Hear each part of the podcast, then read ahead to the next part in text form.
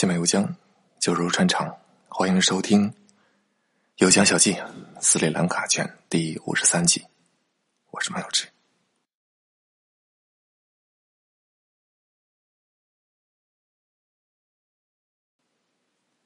一阵疾风骤雨般的炸弹投下来，精气神号堕入了海底，旁边的驱逐舰也跟着报销了。日本不过瘾啊，就这完事了。那好像你吃水煮鱼的时候上来好大一盆，结果鱼片几口就吃完了，意犹未尽，只能习惯性的再加一点下边的豆芽吃。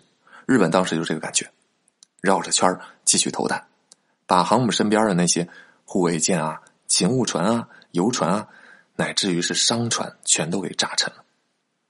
看着小鱼小虾也都消灭干净了，日本舰队这才鸣金收兵。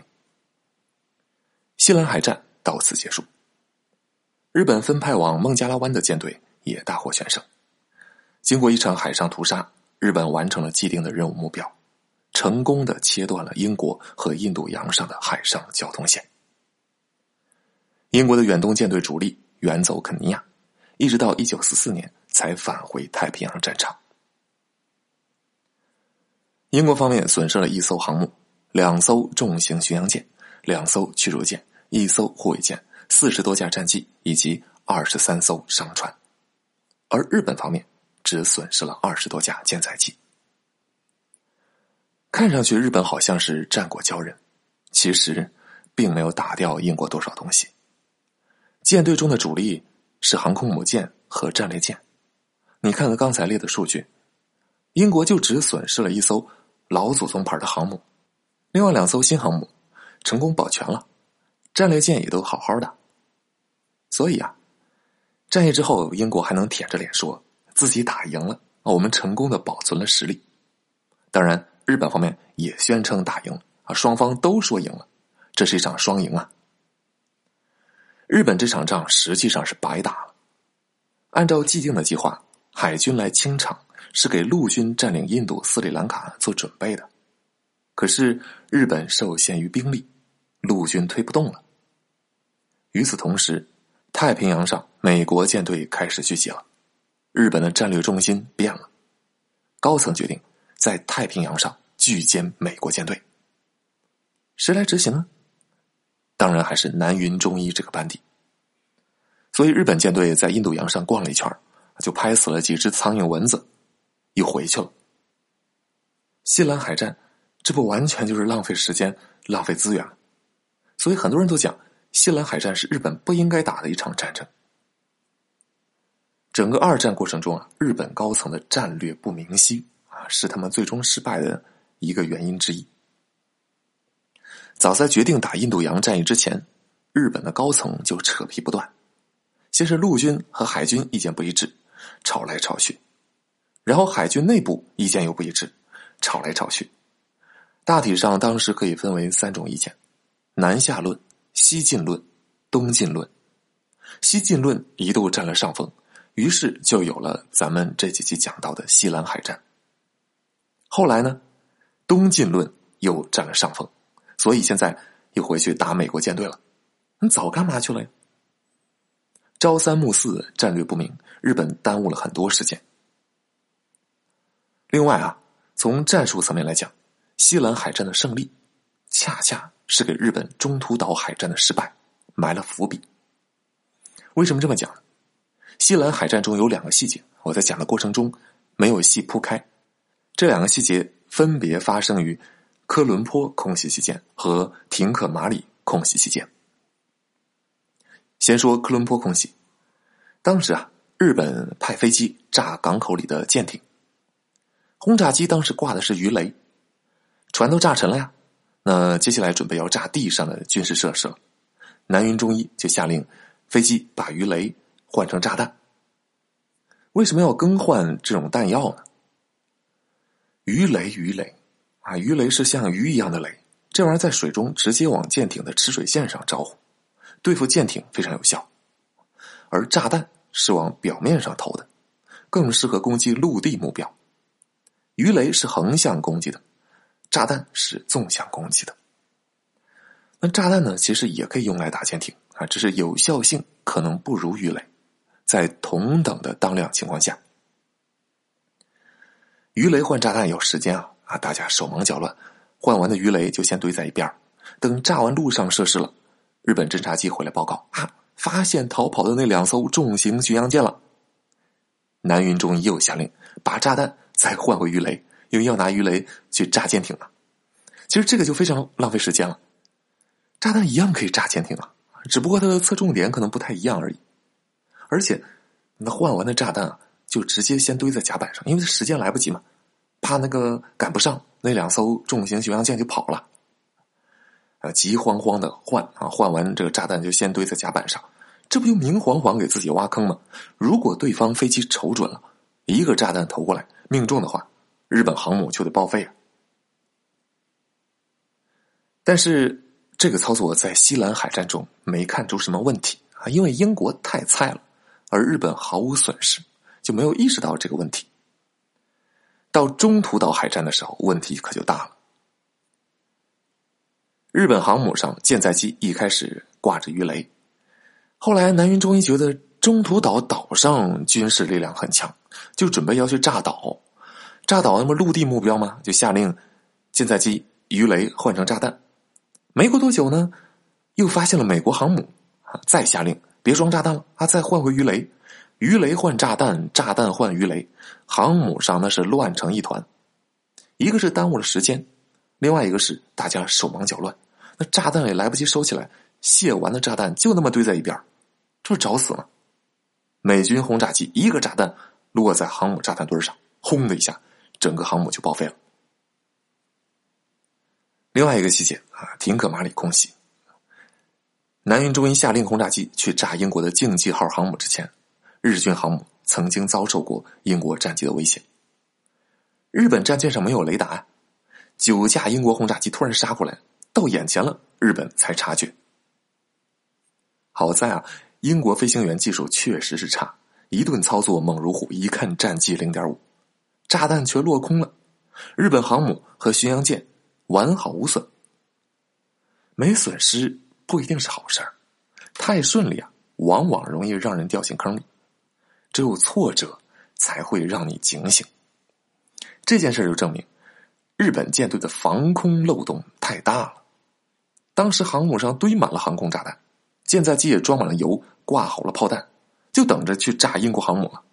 如果英国飞机炮弹真的侥幸命中，日本航母当场就跟放烟花一样连环爆炸，当场卸菜。刚才讲了中途岛战役的时候，日本航母不就是这么被干沉的吗？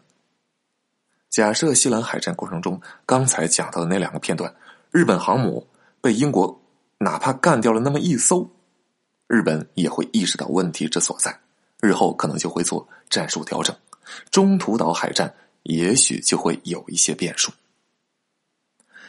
当然了啊，从根本上来讲，日本把美国给拽进来就已经注定了他的败局，不管怎么闹腾都不会太改变大的历史走向。中途岛海战就先讲到这儿了，我们回到斯里兰卡卷的主线上。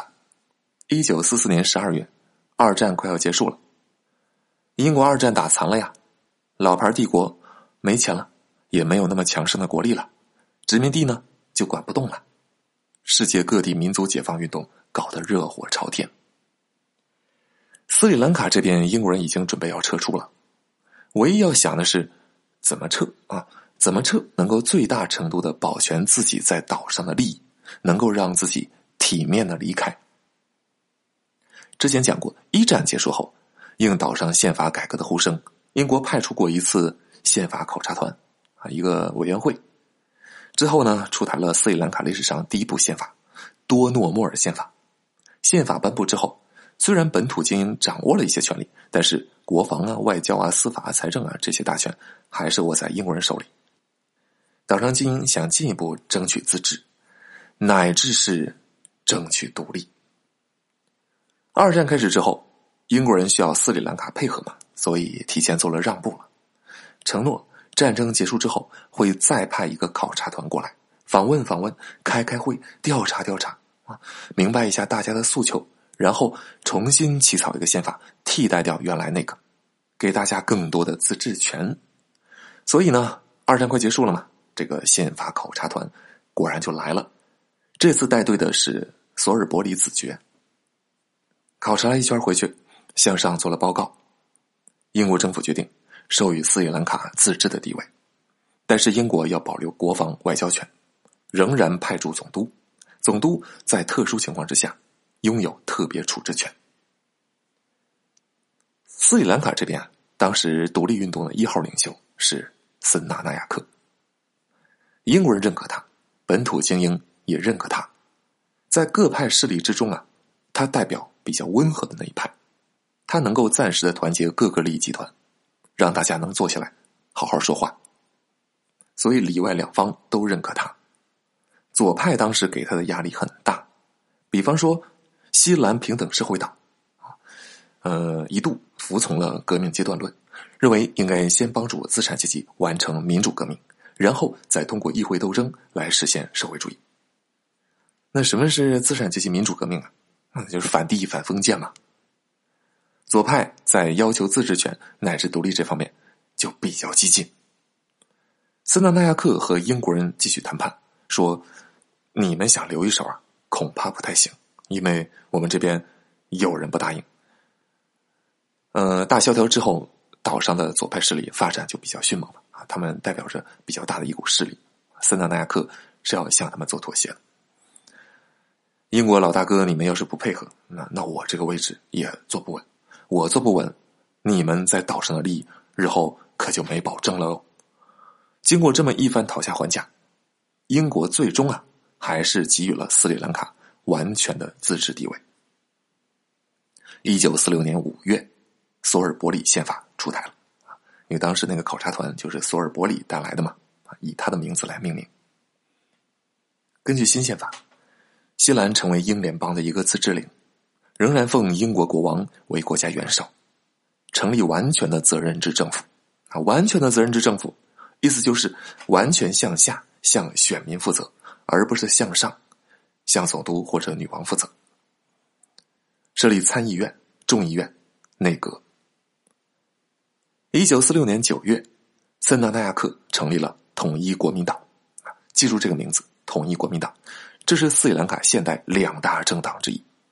斯里兰卡基本上就是两个政党轮流上台执政，它是其中一个。接下来我要讲这10多期节目，各种故事都是发生在这两大党派互斗之间，一直到 2019-2020 年才出现第三大政党上台执政。当时各派势力还算和平，都被森纳纳亚克包揽在了统一国民党的麾下。大家想的就是先谋独立啊，其他事咱们把英国人赶走了之后再坐下来谈。1947年第一届议会选举完成啊，就按照新宪法规定来进行的议会选举，统一国民党成功上台执政，森纳纳亚克出任第一届总理，后世称之为斯里兰卡国父。1948年，斯里兰卡宣布独立，当时国名啊还叫西兰啊，不叫斯里兰卡。注意，我在节目里都是统一叫斯里兰卡的，而实际上呢，这个名字啊，一直到1972年才出现，在那以前都叫西兰啊，普属西兰、荷属西兰、英属西兰、西兰。接下来我得解释一下西兰独立之后和英国之间的关系。刚才讲了，按照索尔伯里宪法，西兰成为英联邦的一个自治领。什么是英联邦？什么是自治领？英联邦直到今天依然存在，有54个成员国。但是要注意啊，联邦这个词有非常强的迷惑性。同样叫联邦，但差别会非常大。第一，有的联邦确实是联邦国家，比如说美利坚合众国，比如说俄罗斯联邦。第二，有的联邦其实是邦联，比如埃及卷我们讲中东风云的时候，我介绍过伊拉克和约旦成立过一个阿拉伯联邦，名字叫联邦，实际上只是一个松散的邦联。还有美国1787年宪法生效以前也是邦联。第三，还有的邦联压根儿就不是国家，而是一个国际组织，比如说英联邦现在说的英联邦。你就把英联邦看成是一个原来英国殖民地独立的那些国家成立的一个小型的联合国就行了。英联邦54个成员国中有16个形成了一个共主邦联，共同尊奉英国女王为国家元首，其中包括英国自己。那这16个成员国里有几个说出来可能大家都会感到意外的。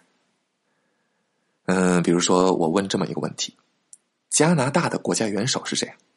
澳大利亚的国家元首又是谁？新西兰的国家元首又是谁？注意，国家元首和政府首脑是两个概念，高中政治书就学过的。国家元首是国家的象征，政府首脑才是握有行政权力的。总统制的国家，国家元首和政府首脑通常是同一个人，比如说美国。议会制的国家，国家元首和政府首脑通常不是同一个人，比如说英国。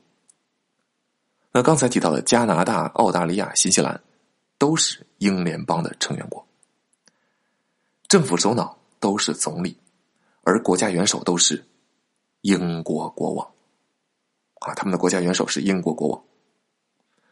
英国仍然向他们派出总督，只不过这个总督在这几个国家没有实权了，总督平时代表英国国王执行这个国家的国家元首的职能。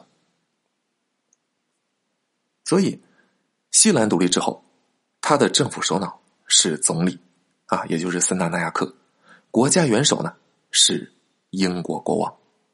英国依旧向西兰派出总督，总督代替英国国王执行国家元首的职能。这种情况一直持续到1972年。大家记住，1972年是斯里兰卡历史上的一个重要分界线。1972年宪法出台之后，西兰改国名为斯里兰卡，宣布成立共和国。那共和国就意味着摒弃君主制了，那它也不再是自治领了，也不认英国国王了，也不允许英国派总督了，国家元首变成总统了，参议院也废掉了，两院制并成一院制，国旗也换了样子，这期节目封面上的国旗是1948年的国旗，和现在是不一样的。